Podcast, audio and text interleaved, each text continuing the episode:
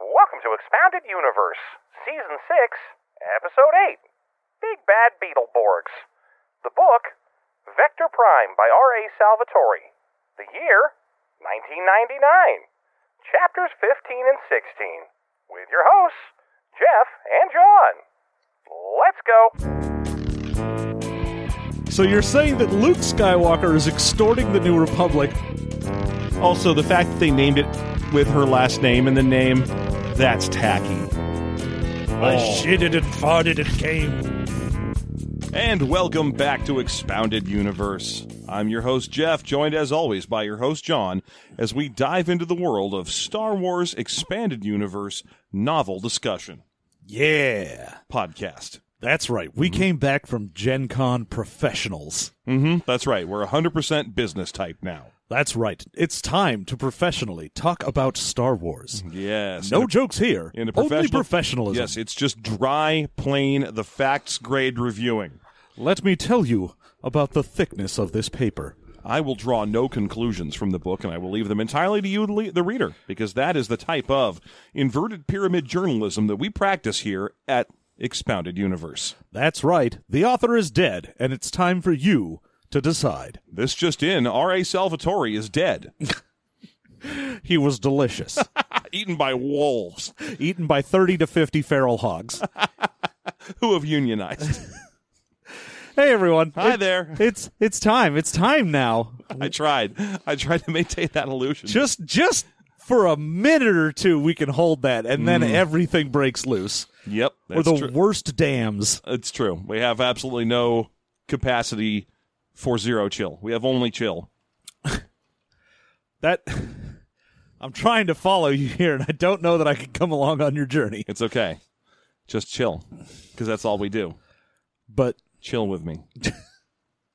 just bounce with me Now just chill with me. Exactly. That's what I, that's what I wanted you to do. John, let me show you this Netflix. when you're 20 minutes into podcast and chill and your co-host gives you that look Uh, we're all of about two minutes in. Anyway, it's been a while since we've done one of these episodes. We It's put- been a while! It's been a while since I told you. it's been It's the that's the other song where it starts like that. Yes. oh yo. hey Uh, so it's been about a week since we've done an episode because we took one episode off to go to Gen Con and uh, dork around. yeah just really whales penis it about Yes, that's what we did. We we wailed we wailed that penis. we penised that whale Uh-huh. Uh, neither of those things are a good thing to have done. Uh, so yeah, when last we left, if you are, you know, actually keeping up and not just binging things, we had some forward momentum.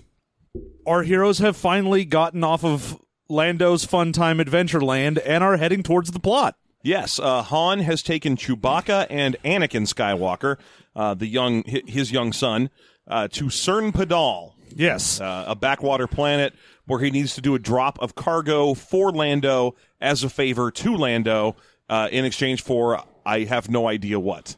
I, I think he's just doing it because Lando immediately talked him into it. Yeah, well, you know, they want information from Lando. They're trying to be able to see if they can like blackmail the council. So he's trying to stay on Lando's good side. Yeah, you'd think he'd be like, "Hey, Lando, you know how you and I have been like through a ridiculous number of things over the past thirty years. Don't make me jump through more hoops. I already beat the first two levels of Superman sixty four with you. We're pals now." That's an unshakable bond. So So they're going off to Cernpadal, which, if you remember, is the planet that the uh, the Praetorite Vong have decided they want to huck a moon at. yes, uh, to kind of do a, a- an immediate show of strength while they're hanging around waiting for the rest of the Vong to show up. And the uh, other heroes, Mara and Luke, are on their way to go check out Belkadan. So Belkadan, if you'll remember, is where Exgal Four is, or at least at this point, it's where Yeoman Carr is sitting around, having killed everyone who was in Exgal Four. I mean, Excal 4 is there. That's just the station. Oh, that's right. Uh, Belkadan, El- Excal Four, Belkadan Station, uh, the the lo- outpost that looked outside the galaxy to see if there's anything out there, uh, is now full of dead people and one leftover Vong dude Yeah. who's just sitting around being like, "Yes, I have killed them, and now I await pickup on my barf planet." So uh, yeah, I like that they've decided to split the party and go check out two different plot points. Uh, yeah, leaving a third one open as well because that leaves Leia, Jason, and Jaina just sort of stuck at Lando's uh, folly. Indeed, and that means that probably whatever Nominor gets up to, they'll be the ones to respond. I assume. Yeah, that or they'll respond to Kip Duron because we left when we Oh last yeah, left- Kip's gonna be headed back. Yeah, Kip's stranded in space. I, I believe he's headed towards the Cernpedal system at the moment. It was the closest thing to him. Yeah. So, uh, so who knows? Anyway, uh, we have adventure happening on all sides. Everyone's going somewhere, and we start with Han. and we get them landing in Cernpadal City, Mm-hmm. Well, and Oh, they don't- they land on the outskirts of Cernpedal first, uh, and then they go to Cernpedal City. Honestly, this is a whole bunch of dumb bullshit. I mean. They're in Cernpadal City because they meet the same dude there twice. I, it's true. That's fair. That's fair. I, I figured he just walked from one to the other while they were flying around like morons. no. But they land in a field. We get a bit about how Anakin does a good job landing, despite the fact that it's hard to land in a big open field with nothing there. And I was like, I feel like that's an ideal landing situation. No, man, it was a landing pad. Yeah, but it was a big empty one. It was it- the only thing they said was it didn't have the amenities that a modern landing pad might have. Yeah. Which what you know, like flatness. Yeah. The flatness amenity. You need that flatness to land your your ship on. Ah, Some yes. cup holders. I don't know. What what else do you want on a landing pad for the Falcon? We've never seen it connect to anything, except for the that star destroyer that w- one time. And that one lady that it really connected It, it- with. yeah, it had a real strong bond with that one lady that one time. L3. L yeah L three three L who uh, L, elite who is uh who is stuck inside the Falcon to this day. Her ghost haunts it. Oh, yeah. It's the saddest thing. It's the, it's weirdly sad. Anyway, there's a whole bunch of people here on the planet running around screaming uh, Tulsi Gabbard. I think. I think they're, they're they're way into Tulsi Gabbard. Man, I, just took I it out of want to make fun of you for that, but that is literally the first thing that came to mind when they were yelling. and I was like, wait, what the fuck? They're like, we're way into Tulsi Gabbard. We want a cop president. Ugh. Wait, is that her or is that No, Uh, Kamala Oh, that's Kamala Harris? Harris. I, I forget what Tul- Tulsi Gabbard is at all. Uh, they That's what they're yelling. they are running around yelling Tosi Karu. Oh, my bad. My bad. I thought it was Tulsi Gabbard. Yeah. Uh, yeah, they're running around yelling Tosi Karu. They are all albinos, and they have like bright red rat eyes. Yeah, because they're albinos. They're super albino. Uh, and apparently, none of them speak any basic, or they're just so scared that they refuse to say anything but Tulsi Gabbard. I was I was like, okay, I can maybe understand if they don't speak basic, I guess. We don't really get that. But they also don't say anything else in whatever language they have either. Yeah. Like they touch down and Han's like, "Hey, anybody want to help me unload some cargo?" And they're just like, "Ah, I got to get the fuck out of here." And by that I mean they yell Tosi Karu and run off into the distance. They just run into the like towards the horizon. Basically, they're just doing cartoon runaway. Yeah, and they try to convince people several times. So, like, first Han tries to talk to people. They run around Tosikaru, and we're out. Yeah. Okay, fine.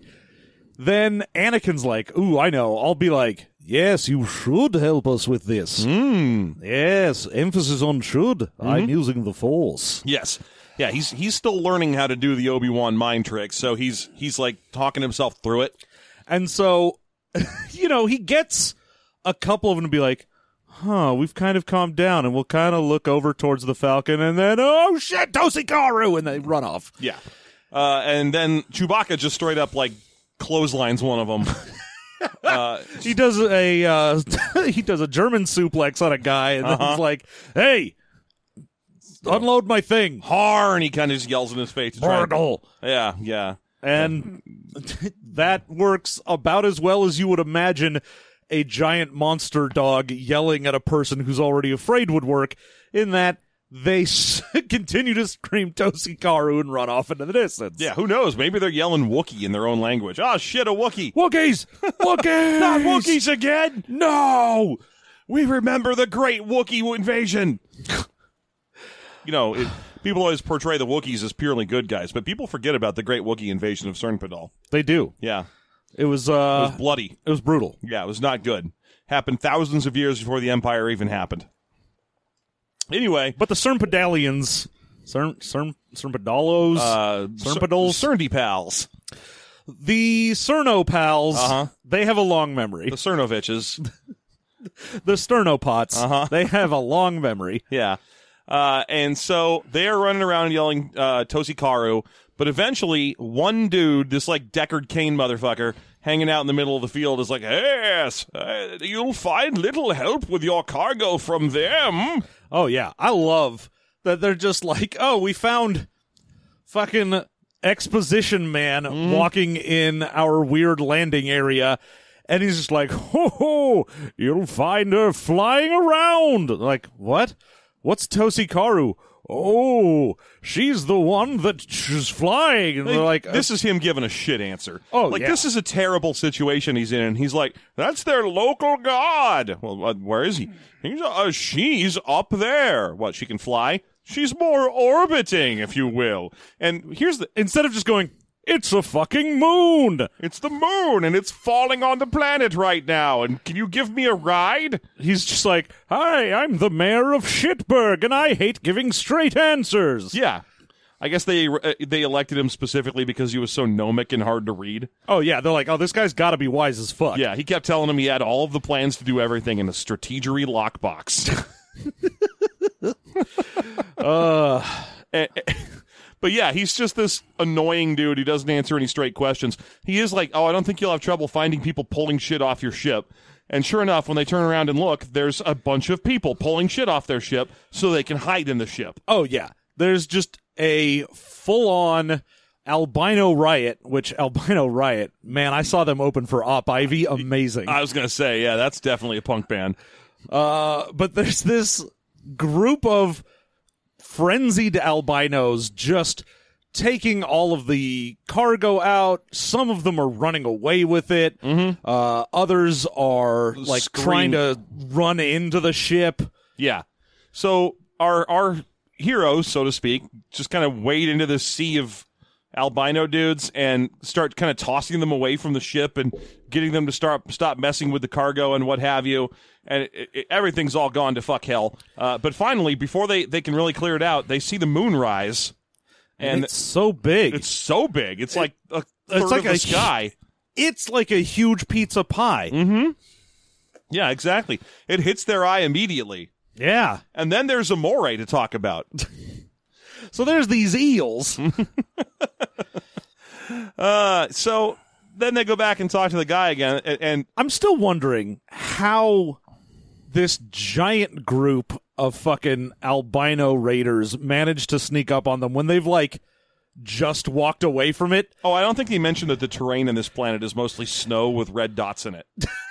I think they forgot to mention, and they just snuck right up because they blend in perfectly with the environment. Oh yeah. It's nothing but those bleeding crown mushrooms and some snow. Um, but yeah, no, they like at this point, Anakin's. Well, no, I'm sorry. First, Han has to stop and go like, okay, so this planet has two moons. One of them's about one fifth the size of the planet, and the other is far smaller, and it's called Dosi Dos or whatever. Uh, Dor- Dornito.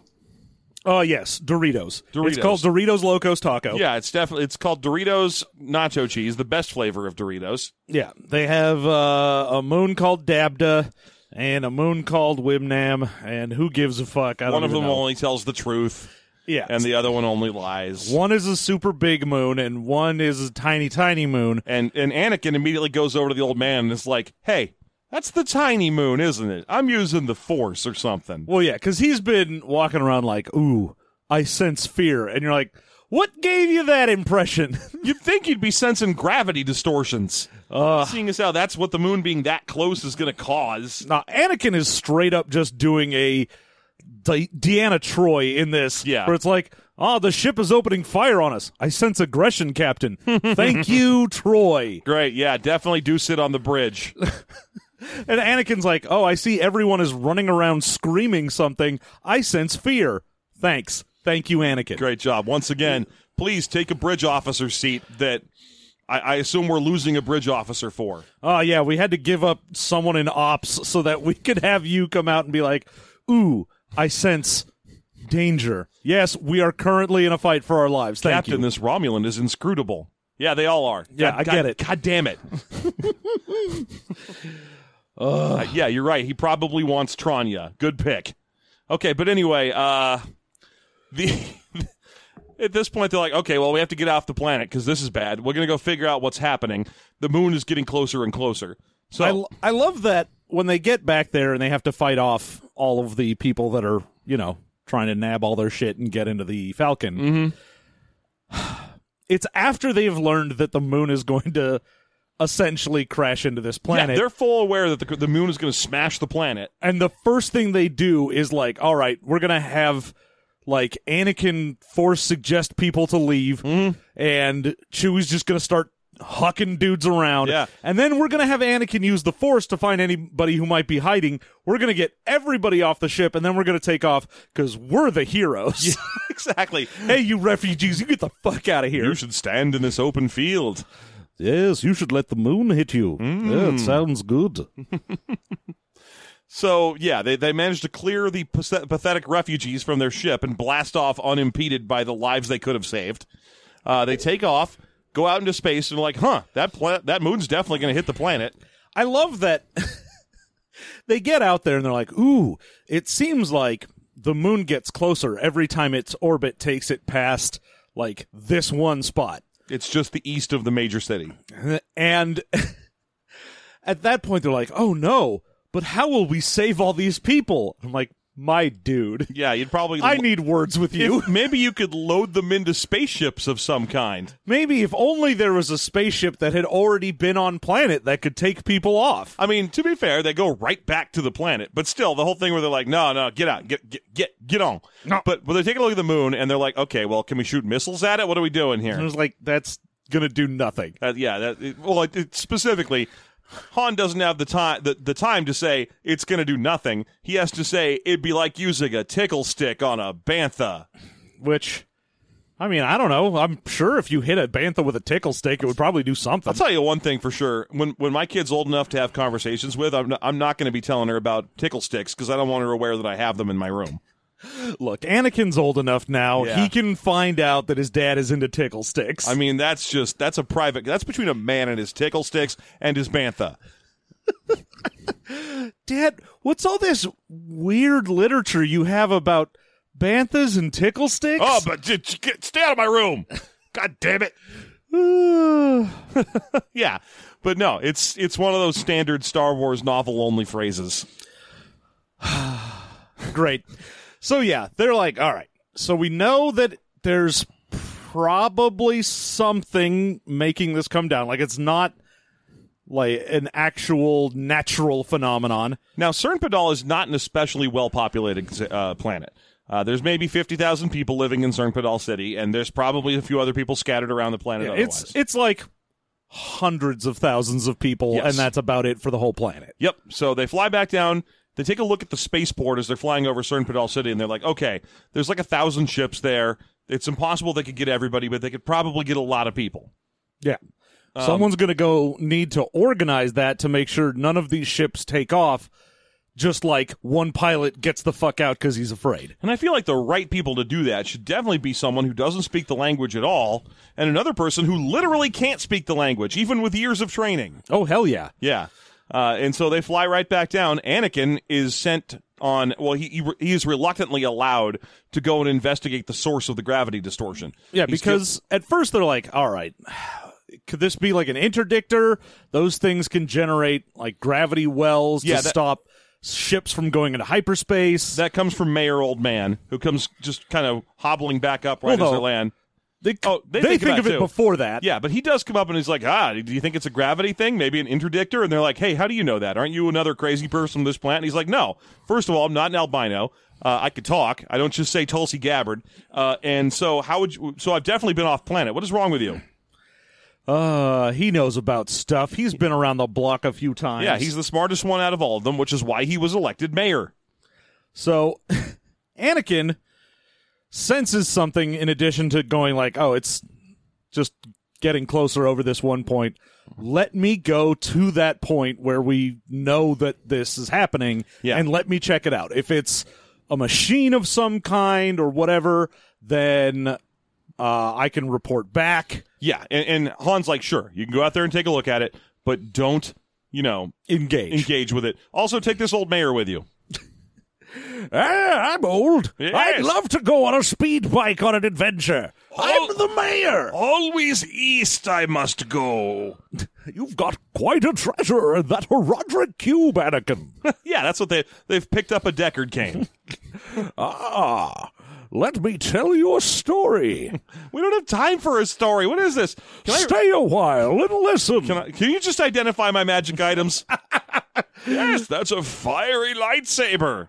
Thanks. Thanks. I'll be going now. Yeah, okay.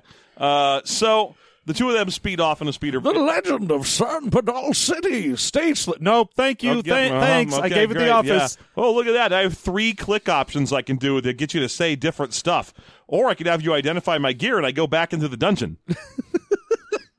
So yeah, An- Anakin and Deckard Cain get on a land speeder and travel out to find out what's going on. Yeah. Meanwhile, Han and Chewie begin the organization of all these uh, Tosicaro yelling, yelling albino dudes. Well, yeah, and you know, there's been earthquakes that are rocking the planet because, of course, the moon is getting closer. They uh, check out one of the coastal cities that exists here, and everyone there is dead now. Yeah, because of tidal waves and what have you. Yeah, Uh, so I'm really excited because we've heard the term Dovin basil like 50 times now, and I'm so friggin' pumped to find out what the fuck they are. Oh, I'm ready. I'm Yeah. ready for Anakin to be like, oh, there's some weird squishy thing here. Yeah, there's a squishy lump out here, and it seems to be generating intense waves of supergravity. Weird. Hmm, I'll try lightsabering it. Well, I mean, it's a solution to a surprising amount of problems. Yes, Yes. yes. Uh, but so there you go. That's pretty much what's going on with that that chapter. Yeah, so I do. I'm going to say this. I like that they actually get right into it because I was afraid it was going to be like, if this was any other author's book, they Mm. would get there and the moon would not have even started to shift orbit yet. We would spend Hmm. Yeah. at least eight chapters with them fucking around on CERN Padal. Oh, yeah, for sure. They'd land in the mayor and be like, Yes, I'd love to talk to you about Cern Padal's history. But first, you have to get me an apple for a sleeping giant. The giant can be awakened with the rooster key, which is atop Mount Doom. Yeah, they would just fuck around in Yeah. there and then Laugh about. like while they're unloading things, some scientists would be like, "Oh no, the, the moon is getting closer," and then they'd have to f- slowly figure out what's going on. Rumor has it Callista Ming is running around. Weird. Mm-hmm. Uh, yeah, but no. Instead, they just get right to this rescue effort, and they're pretty well convinced they can at least rescue most of the inhabitants of Serpentall City, provided that everyone organizes. Uh, because there's some terrorizing things happening here. Like, for example, there's a shuttle that takes off towards the end of the chapter. oh yeah, and people are just like clinging to the landing gear as it takes off and falling to their death. Ugh, it that's a is. terrifying image. yeah, it's it's bad. Because I've, I don't know if you ever. I, this is one of those. I don't know if you've ever fallen off of a plane Well, before. no, there's there's footage of of one of the two blimps that used to serve in the U.S. Navy. The the uh, the both of them could hang biplanes from the bottom of them. This was like in the 1930s, uh, it- where one of them got picked up by a windstorm while they were trying to pull it down for a landing, and so there were just a bunch of dudes holding it by cables. And then the windstorm picked it up and blew it up, and there were like three dudes still hanging off the ropes. And there's footage of the three of them, and then two of them, one by one, lose strength and fall off, and they're hundreds of yards in the air. And the other guy's just like, ah, damn it. He's like watching them go. So that's oh, it's so scary. So that that that one little bit of uh, imagery is uh, pretty, Yeah, man. pretty messed up. Yeah, Yeah. It's a it's a fucked up time here in a planet that is about to be hit by a goddamn moon. So yeah, no, I get it if people are sort of freaking out. Tosi Karoo. Woo! They say on their way down, by the way. I mean, I do wonder how many people are going to leave because the whole Tosi Karu thing is they're like, oh, it's our goddess coming to like the planet or whatever. Yeah. So you have to imagine there are a bunch of like heaven gates level CERN Pedalians that are just kind of like, nah. Yeah, for sure. There's a whole bunch of them who are going to be welcoming of, welcoming of this. I bet a lot of them are running around trying to find confessional booths so they can get that last minute confession in, you know? Oh yeah. Yeah, bless me, Father, for I have sinned. There we go. All set. Yay! Okay, there we go. Now I'm ready to meet Torsi Borsi and get my Karoo on. Yeah. So uh Oh, uh, she's going to bring us Carews. Those are lands that you can tap for white or white colorless. Oh no, here comes our god, Rod Carew. Uh, so, so yeah, that's pretty much the end of the chapter. It's terrifying, but they are the uh, our heroes have already enacted a plan to do what they can. yeah. Uh, meanwhile, next chapter, we once again dive right into the action of the Jade Saber arriving at Belkadan and them just being like, wow, this planet is fucked. Yeah, so this is just Mara and Luke, and as they pull into orbit, they're like, okay, so that's definitely a dead end or dying planet because it's just yellow green smoke planet now. Oh yeah, the whole thing. They're like, oh, there's uh, there's no way anything should be alive down there because that is just a a poison gas planet. Yeah, basically the planet has a methane atmosphere at this point for the most part. Like the upper atmosphere is almost entirely methane, so it's been greenhoused to death at ultra rapid speeds. Yeah, they're like, even if something could breathe in that disgustingness, the heat is probably going to kill off anything that could survive. Yes. So they are trying to contact anyone they possibly can down on the planet's surface, but the people at the Belkadan station are not responding. Instead, it's just incredibly loud static. Eh? It's weird, like like uh, like Yeoman Carr went through and turned up all the static meters for all the uh, for all their return radios. I mean, maybe the Hmm. the weird death gas amplifies s- static It noise. could just be like like a way of describing the magnanim- uh, magnanimity of the situation, or, or wait, that mean the generousness of the Yeah. situation. yeah. That was not that's not what I want. The Magnitude? the magnitude of the situation. the magneticness of this Yeah. situation. Yeah, the exactly. The, the, it could be the, the they're so floored by how depressing it all is that the silence is deafening. The static is deafening to them. Yeah, it's Yes. it's just it's just a a, a- a drag on their very senses.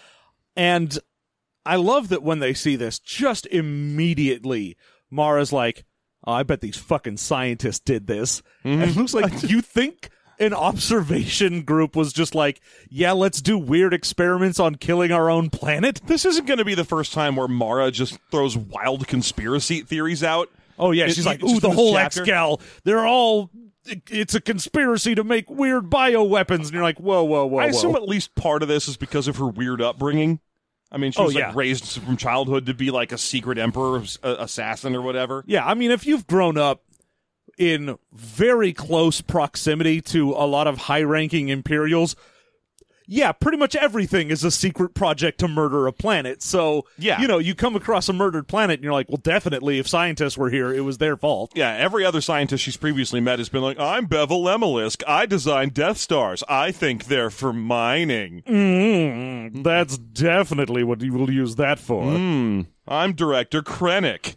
Actually, you'll never meet me because I'm canon and you're not. it's so very sad. Alexa, play Despacito. Uh so yeah, the uh the two of them kind of have a moment where they're like, well, we got to go try and see what's going on down there, but Luke is attempting to protect his wife from I guess being in a spaceship in a planet that Well, sucks. Notably, the methane atmosphere is basically a giant storm, and they're going to fly through it, and it's really bad to fly through. I mean, I, I would want to fly through that. My engines would ignite it.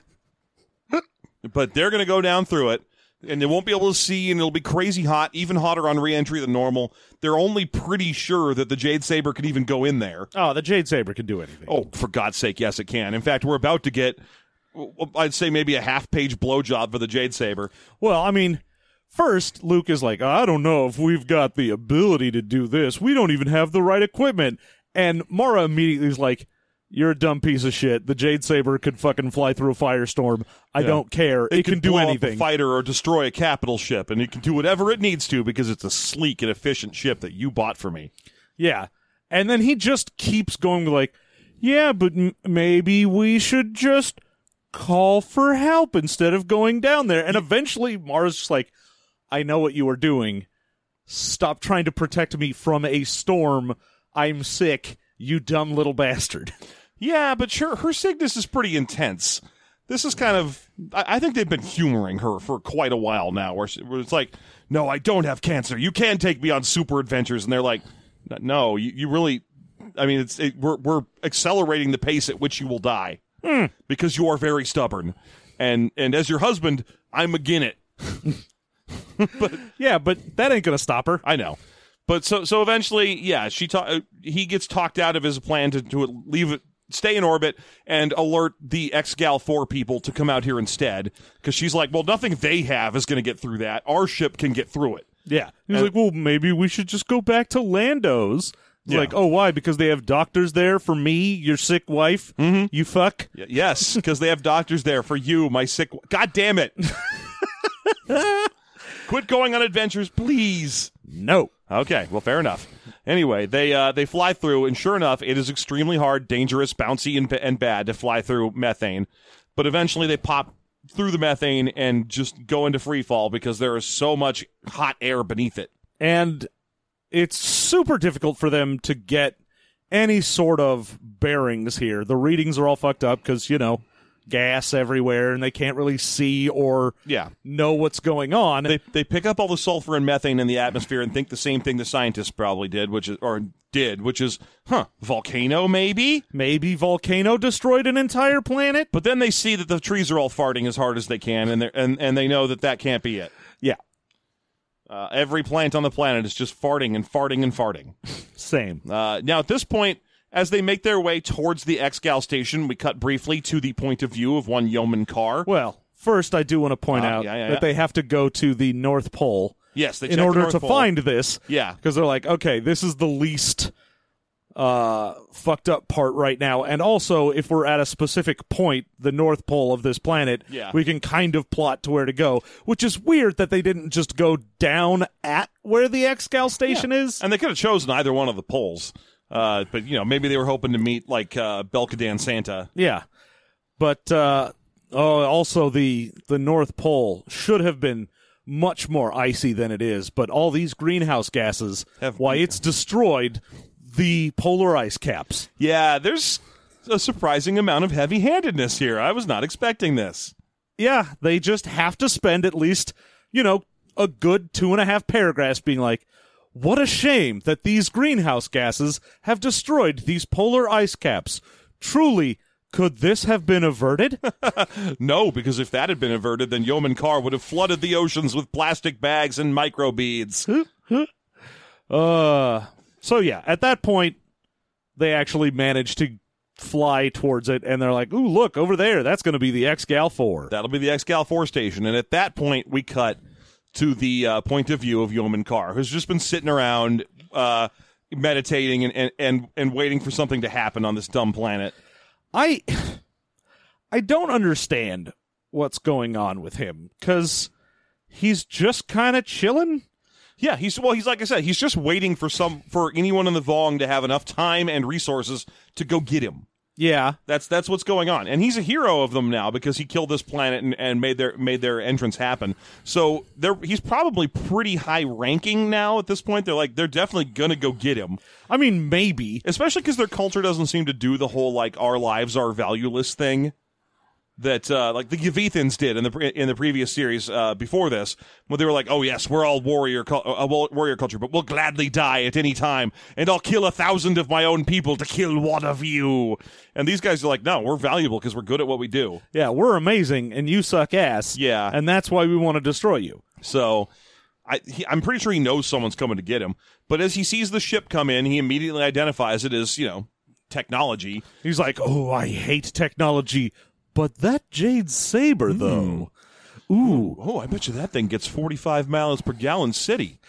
He just sees it come in and has to be like, "Oh, I hate technology, but it's so sleek, and look at that design." Oh, that fish head front leading into the shielded nacelles over the twin ion engines.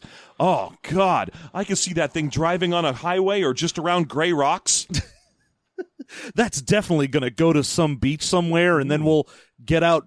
I don't know, folding chairs or something. yeah, we'll fold down the back and a kayak will come out of there. Yeah. Bunch of attractive people having a, having a fire next to it. Oh, baby. Starting at the low 30,000s, you've got to be kidding me. Hold on, is that JD Power and Associates number one vehicle in its size? 2.9% APR financing. How could we pass this up? Yeah, Yoan Carr goes on like a page long commercial for the Jade Saber Uh huh. before he's like, Oh, good. I get to kill people again. That's my favorite thing. So now we finally get to see a, uh, a, a, a warrior of the Vong getting like prepped to go do yo- uh, Vong warrior crap. He puts on crab shell armor. Yeah, I love. He doesn't know that two Jedi are showing up. Yeah, And before this, every single person he has murdered, he has done so pretty much just naked and with like an axe. well, and yeah, and he keeps sneaking up on him too. So he's never he's he, we have yet to see him get in a fight. but for some reason, he's like, oh, a ship's coming in. I better put on my weird super crab armor, get my mm, snake staff from the fucking Old Testament that can be a snake or turn into a snaf- staff. It can be rock hard or whip like, and the snake can bite people with poison. or shoot the poison at them. It says at one point that he can fire the poison 20 meters. Yeah, he's got like four different attack options with this thing. The Amphistaff is ridiculous. But And- yeah, he's like, uh, I mean, let's be honest. If you owned a Death's Head panoply of living armor and cool equipment and shit like that, wouldn't you put it on if you were gonna go, if you could go get in a fight? I mean, I feel like I would have done it earlier than this if I was Yeoman Carr. I guess. But this is finally his chance to haul out the big guns. So he straps himself up, up with that same blobby jelly crap that uh uh what, what's the what's the guy in charge of the other one? Uh Prefect Dagara. Yeah. Prefect Dagara who pulled out like that blobby goop and also a bug that shoots itself at you. Uh, and he loads himself up with those. That's uh, that's uh, Rasha jelly or something, uh, spa- but some and and uh, thud bugs. Yeah. Now, again, he doesn't know that Jedi are here. He has shown up to this point his super disdain for all humans, that none of them are cool warriors, and I have to assume at this point that he's like, oh, these are people checking in on scientists. I would assume that they would be more like either rescuers or scientist people, but he goes toe to tip combat mode I think it's because it doesn't matter now. Like earlier, he was being stealthy be- just in case anyone could get a message out about it. But now these people are landing under that methane cloud. Nothing's getting out from here. He can meet them and just be like, "Ha ha! I'm a big warrior, and I'm just going to murder you because you have no options." but again, I feel like his own characterization in this is I have no respect for any of these humans, and the only way I get enjoyment out of killing them is by giving them the most chance they can have, I which guess. is me being just like dong free and axes at the ready. I don't know. I, it might be a fundamental uh, change, uh, a difference in the way that we view the situation. Um, In my well, case, for me, it's just oh, that's very convenient you, that you decided to load yourself for bear when Jedi showed up. in my case, I'm like, okay, of course he wants to do that. He has a bunch of toys. I always want to get out my toys too. I am with you on this, Yeoman Car. Get as many toys as you can. that's how you win. Yeah. So, anyway, yeah, the Amphistaff, we could probably go on about how ridiculous this thing Well, is. I mean, as soon as we actually get to the Yeah. part where he uses it, we Yeah. can get to there. Yeah, but anyway, uh, so he gets himself all armored up and ready to go. Meanwhile, the Jade Saber lands outside Belkadan uh, the, uh, station, and they they get off the ship, and it's all hot and shitty. They hear weird animals yelling in the distance of the forest, uh, and there are dead beetles everywhere. Like it's just Yeah, there's just, Just a big old June clump bugs, of them. just June because they're all red brown. It's straight up is just like if you live in a neighborhood that gets June bugs real bad. And uh, even now, just seeing them for some reason, Mara's like, ooh, I bet these bugs are important. Yeah, th- this is another part where she goes all weird. I mean, I know why. Uh, she she picks up one of the bugs. She finds the only one that's alive that they might be able to find. Well, The once rest- they get inside, yeah. yeah, they're all gross and dead, uh, just outside the building, and, and they have to like convince R two to even go through them because there's so many dead bugs around that he's like zipping through and leaving horrible tracks and cracking bug shells. yeah, because he has, like, Treads. an actual tread thing, he's Yeah. just like shooting nasty dead bodies all over the place of these bugs. It's a situation where he really wishes he had some mud flaps. Yeah. So they make their way just outside the building. R two manages to spot one live bug. One of Damn these it. beetles. In my head, I've now got mud flaps where it's fucking C3PO In in, the the, pose. sexy pose, and it's just the, the gold decal of that. God damn. How come that doesn't exist anyway? Right? The reason, the, the very second I thought of it, I was like, oh, that has to be a thing you can buy somewhere. Yeah, C3PO all leaning back. Just in that, like, ooh, come and get it, boys. Mm-hmm. Oh, uh, I think he, I- he, someone had to put him in that pose because he can't sit down. but uh, but anyway, yeah, they they find one living beetle, uh, and Mara picks it up and looks at it. It's all clacking and waving its little legs and shit around, and there's like clear goo dribbling out from the front of it, and she gets a real close look at the goo, and she's like, "Huh, this Goo. this goo is important."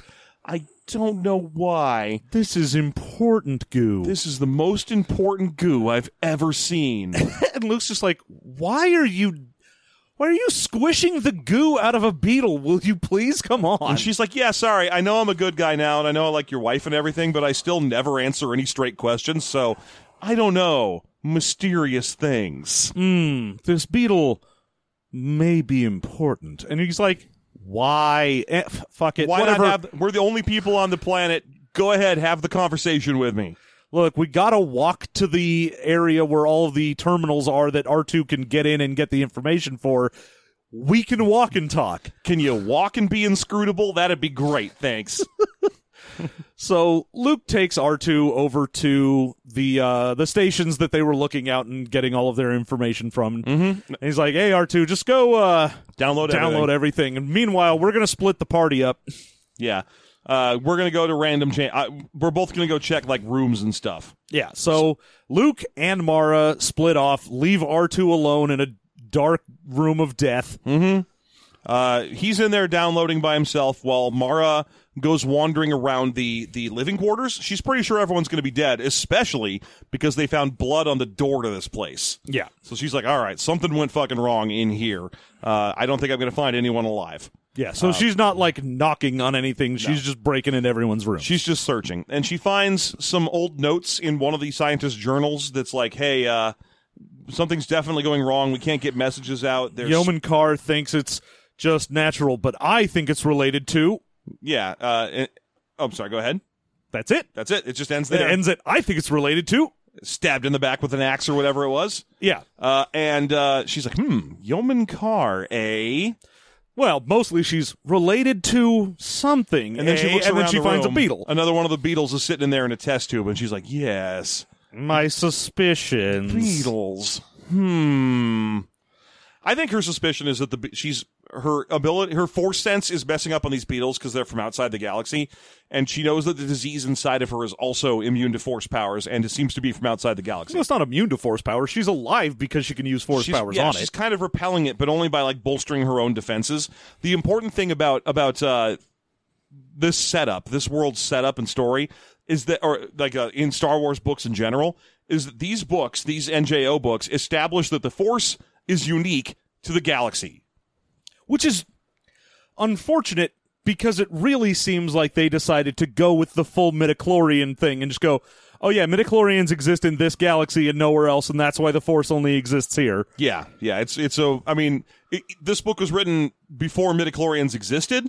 So it's a, it's like for a different reason, but it's it's all that shit that had to do with like the mother and the son and and uh, what's the name of that that evil white blob that we were the- Braxis? uh, yeah Oh, No, it was, uh, that's uh, not it. yeah it was close to Abraxas uh but- Abaddon. yeah it was like Ab- Abadas or something but yeah all that shit was like oh we imbued this wor- this galaxy with the force Oh boy. well, anyway, uh, while R two, we cut back to R two, and who is di- busily booping away to himself while He's busily booping and bopping. he's busily booping and bopping and beeping and downloading the stuff. When he gets the sense that there's someone in the room with him, he feels a presence, and sure enough, for a split second, he spots a heavy figure uh, cloaked that appears imme- that that appears to his side. And he's like, oh, is Well, I this can't be a either of scientist or something? What's going on here? Well, the first thing he, he just immediately goes, "That can't be Leia or Luke," or I'm sorry, uh, Mara or Luke. Because they weren't in cloaks. And Uh, yeah, cause, yeah, because they're not big and heavy.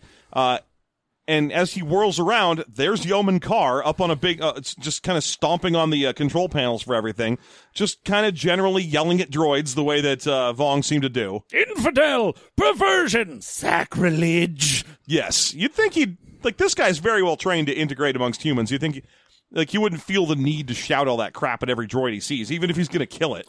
See, but I feel like, and this is where we differ on our opinions of Yeoman Carr, is Sure. he's been h- having to bottle up. Oh, well, you know his what? That I actually- hate uh, stuff for so long Yeah. that he's like, ooh, I can finally yell at a droid. Well, yeah, and, and and I think that actually backs up my initial belief about why he's all armored up right now is because he's like, finally, I can live the way I meant to, with my gross face out and everything else hidden behind my crabby glory. Uh, you hate droids, don't you, Mr. Krabs? I love money. I, I guess I don't know. Ah, gah, gah, gah, gah. Yeah. So uh, anyway, he just starts yelling and stomping across the control panels and breaking them as he goes. and uh, you know, This is a fun. Inch- this is R two dodging uh, attacks from from a Vong. It's it's hilarious. yeah, because he's just like, all right, I'm gonna throw a thud bug at you, or at least just let a thud bug throw itself at you. Yes, and because he's like, oh shit. yeah, and he like Matrix dodges it. Well, he pratfall dodges it because Uh-huh. he's trying to run away, but he's still attached to the board, so he ends up falling down, and falling down makes the thud bug go past him. Yeah, and So, then so he is just three stooges dodging at Yeah. this point. So he dodges the thud bug, and then before he gets a chance to right himself, because it's going to take him a while, he's on his side, he's a trash can. Uh, Yeomankar comes out above him and hardens up his amphistaff. Ooh, he gets his staff real hard You know, ready. you know that moment, yeah. About That 20 moment minutes when- into that, that podcast and chill. Uh, but that's when Mara Jade comes bursting into the room. Yo, what the fuck? What is this shit? She says. Uh, sh- so she kind of feels like she's going to go for her lightsaber because she's like, something's threatening R2.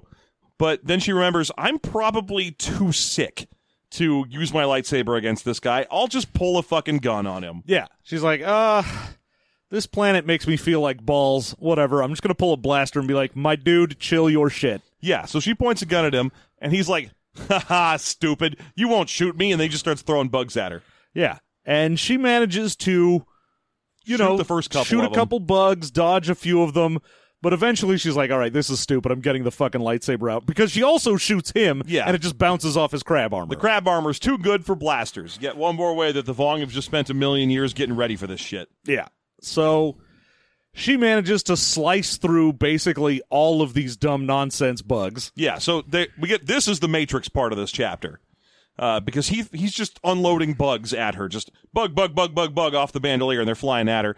And she's like ducking under some of them and slicing other ones in half and letting some hit the wall. Well, Some of them get right right next to her, but she cuts them apart with her lightsaber and it singes her hair.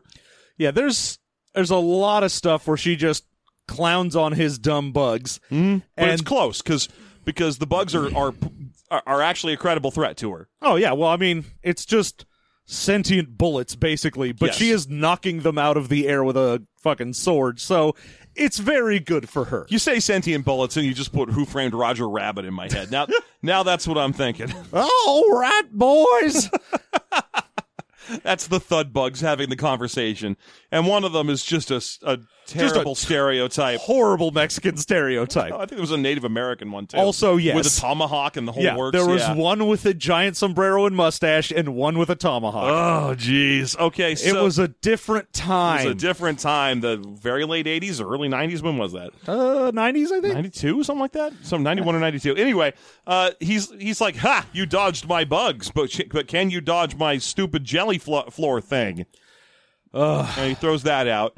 Uh, and then she's like, "Okay, well, I'll just jump over that because it's jelly on the floor." And sure enough, it rises to try and catch her. So she like, But does she's it- better than Miko, Yeah. which it just immediately got him, and he was like, "Oh fuck me, yeah, she like double jump backflips away from it again. yeah." But it chases her and does manage to get somewhat onto her legs before she just starts lightsabering the goo off of her. Yeah, she lightsabers it and it just cuts in half and gets her other leg. And he's like, "You won't escape it.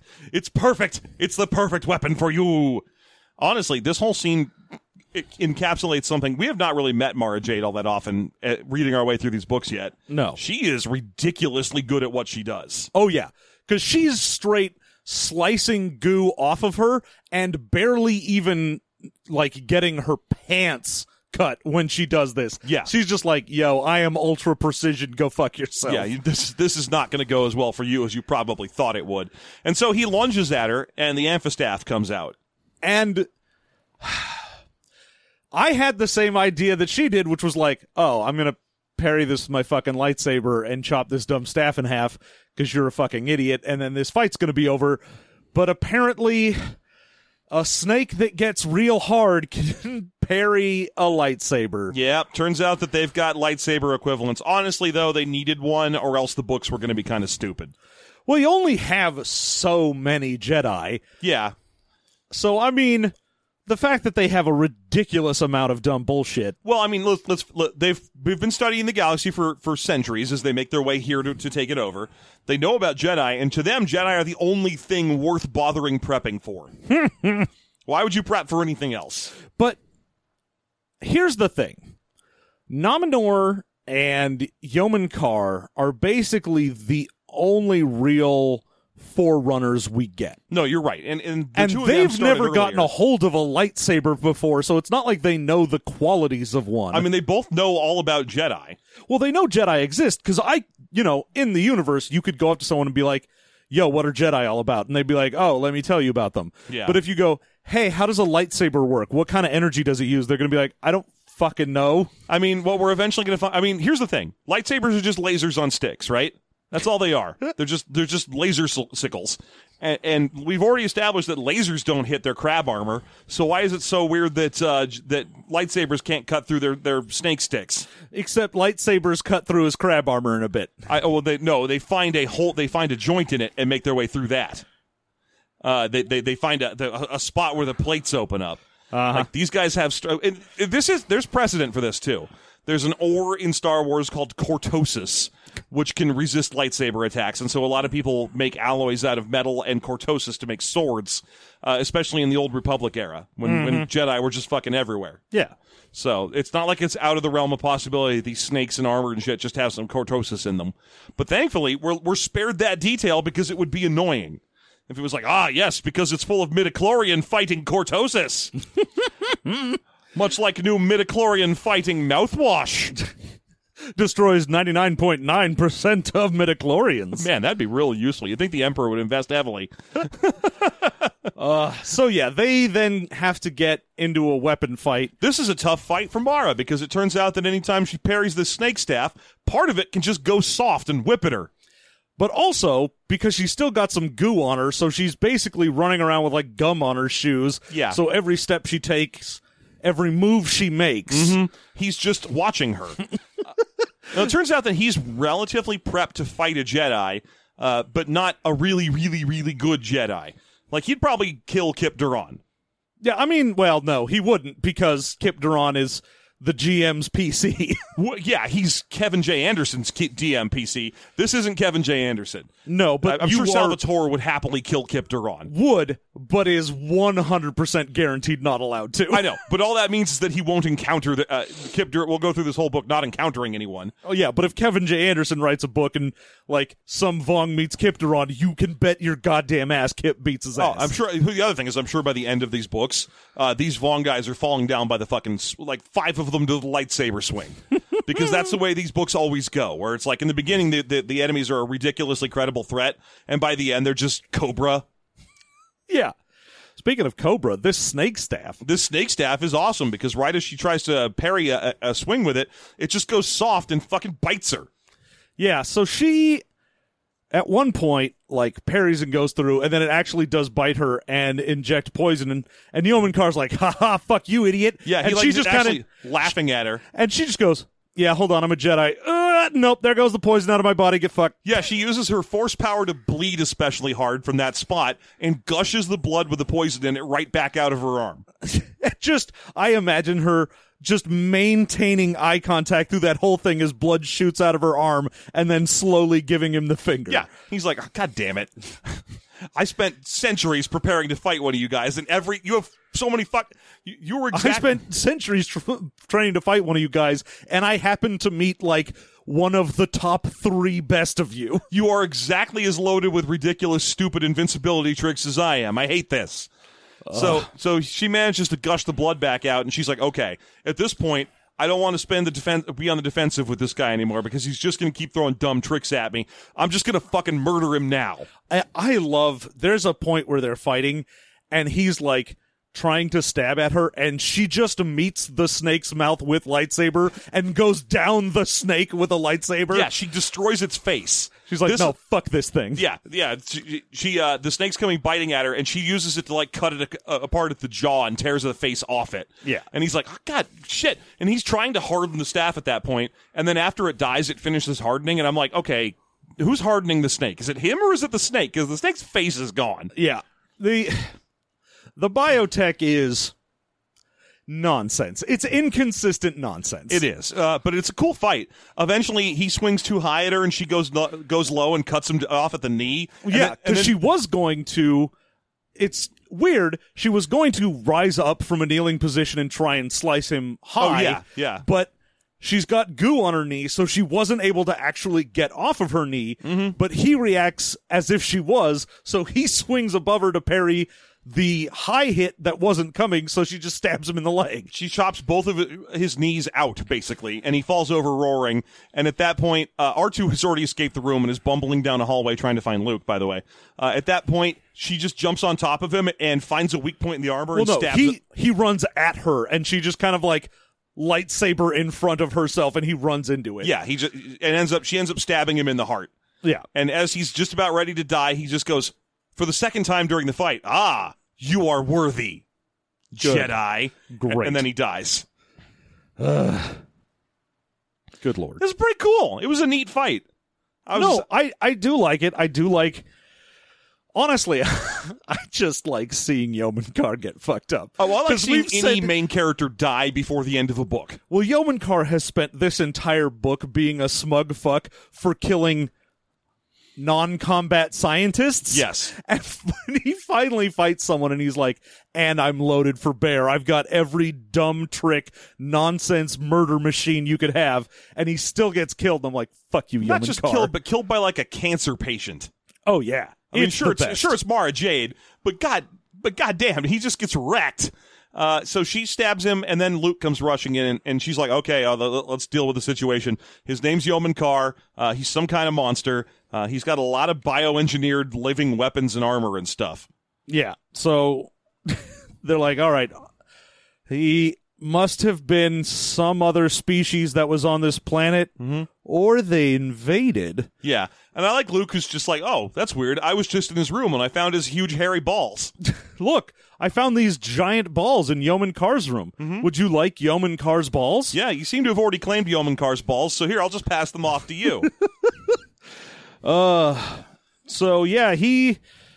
It's weird that he didn't find anything else, like the cloaker or anything like that. Apparently, he just found the Phillips. yeah, you think he'd also find that statue of Yum Yamask, who looks like a Ya- uh, Yamask in the first place. Yun, Yun Yamask, Yum yum donuts. Yum Yum Donut Mask.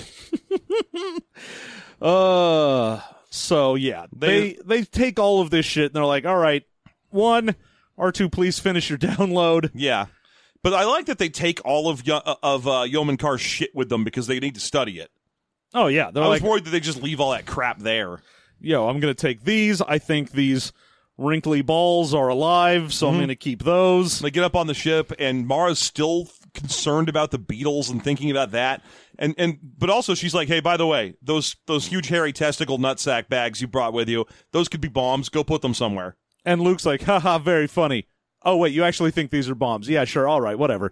Yeah, yeah. She's like, when have I joked? Have I ever cracked a joke? Yeah, I am Mara Jade. I do not joke. yeah. So he puts them in a strong box or something. Uh, and then R2's process of the data comes through with uh, the the footage of the uh, the what the what looks like a comet coming in from off planet and running into the Helska system. Yeah. And uh Mara also has to let Luke know, "Hey, I tried to uh read this dude while we were having a fight. He's completely non-existent within the force." Uh, this is my least. This is so stupid. She's like, and he's like, oh, just like that Ramamulian despot, uh, yeah, Nominor. Yeah, wasn't he the exact same? And she's like, "Yeah, but I think that might just me being sick." This It's- is her throwing her own shade conspiracy theory thing where she's like, I think I projected an aura of non force onto him, and then Leia and Jaina couldn't read him because of my negative force projection. And he's like, that's not a fucking that- thing. That's Just- the dumbest thing I've ever heard. Could you quit it with that? Yeah, because you know, when she first is like, "Oh, maybe it's just me and I'm not able to sense things as well as I should because of the sickness," she's like, "Dude, Jaina and Leia both said, yeah, this dude's not in the Force.' Oh, well, it's because I'm more powerful than them and subconsciously blocked them. Yeah. And, and he he's not like, yeah, but you're not more powerful than me. And when we came into the station, I, I immediately used the force to look for life and I didn't see any. So I think I can corroborate your theory. Yeah. Uh, you wouldn't have known he was there in order to shield him in the first place. So y- you know what? Nah, no, whatever. I'm just going to say no to that one. No. Uh, nope. No. And uh, the footage that uh, R2 has also includes the space caster leaving for the Helska system. Yes. So he knows he's looking, or, or Luke knows he's gonna, he's looking, it's going to be a rescue mission. But while they're dicking around having an argument about what happened on this planet Mm-hmm. and who these people are and whether or not they can be in the Force, they hear a testicle talking from inside of a locker. Mm-hmm. And it's saying weird nonsense that they do not understand. P is stored in me. Uh, I don't actually know what that meme is exactly. I P just- is stored in the balls. That's just that's, the, meme. That's the full extent of my That's knowledge the of en- it. That's the entire extent of the meme. so Oh, good, job. I'm, yay! you did it. You got the meme. I am of this time instead of a previous one, even though I made Roger Rabbit jokes earlier. Uh, so yeah, they pull it out, and then they're both freaked out because it just looks like someone's head, Yeah, they're like, oh shit, someone replaced one of our testicles with a disembodied head. and it starts saying like, "Ah, Toruk Buki, Doin Tugu, Moogie Dunko, Mookie Punkish, uh, Yeoman Carr. Doobie Vondo, Praetorite Vong." Obaba Chunasu, Han Solo, Punky Brewster. Dongus Pachongus, old Jedi mind trick. Uh, Dave Franco.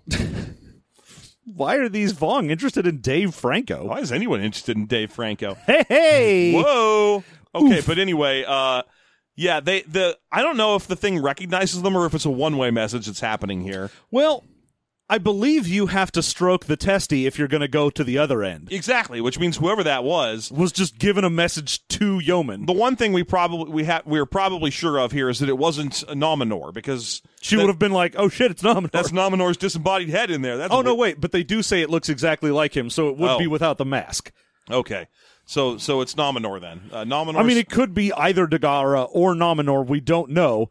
It was just someone saying something about Praetorite Vong something something Yeah. Death Star. yeah. Okay. Well, they're, now they're like. something, something dark side. So yeah, they're like, okay, I think I get the basic gist of this. R two, can you translate that? No, Because there's I'm- a lot of R two noise in this chapter. Oh yeah, there's a lot of Yeah. Uh, and so they're like, okay, well, when we get to the 3PO, he'll be able to translate it. He speaks 6 million forms of communication. he should definitely be able to know what the fuck is going on with this. Or, you know, any protocol droid at all. I don't understand. It's not like R2 is unique. you mean C3PO? Uh, R2 is indeed unique. You're right. Yeah, R2 so is very unique. very unique. No, I don't know if there's any other droids with flamethrowers and crap all over them. oh no, R2 has m- gained like full malicious sentience. Yeah, he's he's bypassed the three laws of robotics, which for some reason seem to have invaded from the Foundation dimension and infested uh, C-3PO's mind. yeah. Uh, so at that point they know. All right, fuck it. It's gone to the Helska system. We know that much. Uh, we should probably check it out. Let's go check out that fourth planet. Meanwhile, on that fourth planet, Uh, yeah, Miko. Miko is is the saddest broken down man. yeah because the Yamos keeps threatening to eat him over and over again and not actually doing it, and also force projecting fear into his mind. Yeah, so he's just being like, oh, this giant horrid brain monster is grabbing me in tentacles, slowly dragging me into its maw, and right before it bites me, it's like, ah, ha, ha, ha, not gonna do it. Yeah, but also doing something to his brain because it's a powerful telepath, but it can't use the force. Let's be very clear. No, it's, a it- telepath, not a force it's user. exactly like a force user, but but legally distinct from. Uh, yeah. So he is just like sitting on the ground, head in his arms, like trying to meditate and not being able to do it because he has no ability to function at this point. yeah, I feel like, and Danny's just watching him break down. And I feel like at this point, if Danny was even like four percent more of a badass, she'd just walk over there and snap his neck. So that when, they, when they came back in, like, yes, time to almost feed you to the Yamosk again, she could be like, yeah, that wasn't going to happen. I- I- Yeah, you- no, no, that's over. Look, look, it's over. You can- go ahead, take the corpse. I don't care. Except she's like, this dude's a Jedi, so there's a at least a chance he might be able to help me get out of here still. Yeah, but but uh, she thinks to herself, God, these Vong have decided to slowly and surely systematically break this guy. Yeah, for heart some and reason, mind." they think he's not worthy, and they are just going to break him down into his component parts. And they're like, yes, this is the plan for our invasion. We'll get everyone in the galaxy here, one at a time, and over the course of several months, we'll show them an octopus over and over again until they lose their minds. it's a great plan. What could go wrong? Yeah. Uh, so that seems to be what's going on, but there's not much else to this little. It's just oh Miko No, it's is- just Danny being like, "Oh fuck, this dude is wrecked." yeah, this guy is getting wrecked, and I don't I don't know why they're showing it to me, and I know why. It's because the Vong aren't actually a species; they're a collective, and and they're trying to indoctrinate her because they want to indoctrinate a bunch of the galaxy. Well, yeah, they're like, "We're gonna break this guy down because you know we're just basically doing horrible, shitty experiments on a Jedi to test limitations of them, and we want to make it so that Danny knows for sure that we're the best." And she should join our team. There's a whole lot of work going into trying to flex for this one lady. hey, sometimes you gotta you gotta really flex on them. I mean, they're like they've got a whole planetary conquest just peacocking right now, just hardcore. Well, they took a Jedi and almost put him into a brain octopus. Weird flex, but all right. And then they showed up in six inch platforms. What was that about? But you know what? I am very curious to know more about them now. They wouldn't stop revving their Ferrari. I don't know what was going on, but Prefect Dagara's been negging me for like three days straight now. the other day he told me I almost don't smell like coyote urine anymore, but there's something about him. he came in and said, "I guess you might be worthy if you lost a few pounds," and then left. I guess you're almost a five, he said. You're probably the prettiest person in this cave of two people. Anyway, I gotta go. If you'll excuse, oh, oh, ooh, I accidentally dropped my wallet. Now I've demonstrated value. Yeah. oh yeah. Ugh, pickup artists are the worst. Yeah. God, now that we've made him a pickup artist, I also cannot wait for him to get his shit pushed in. All right. Well, there you have it. Um, That's the end of those that's chapters. the end of these two chapters. The next chapter is called like uh, the the pose of defiance. So uh, the final pose of defiance. So I'm pretty sure we're we're counting the days for Chor- for poor Chewbacca. I don't know, man. I could. I I don't know. We'll see. that feels like a thing you would have to say for like the end of a book. Because if you kill him like and then have a climax, I'd be like, my dude. But no, you're but right. If you Chewie. kill him, you won't learn nothing. Uh, Well, anyway, that's the end of these chapters. We'll see you in a week with yet more Star Wars, or you might be able to see us right away if you're a $2 patron or higher under patreon.com slash system mastery. Uh, $2 patrons get bonus content for Expounded Universe, which means more weekly episodes. You get four episodes a month on average about Star Wars in addition to the ones we already make for free. Hell yeah, we go do some jokey dives into Wikipedia. We find the hottest nonsense that we can in the universe of Star Wars and come back and regale the other one with the tales that we have found. Indeed, and uh, today, this week's going to be no exception, unlike last week, which was an exception. Uh, so, if you want to be in at that level, just go to Patreon.com/slash System Mastery and support us. It helps keep us doing what we do. Uh, once again, I want to thank everyone so much for listening. Until next week, I've been Elan Sleaze Bagiano. And my death sticks are real hard.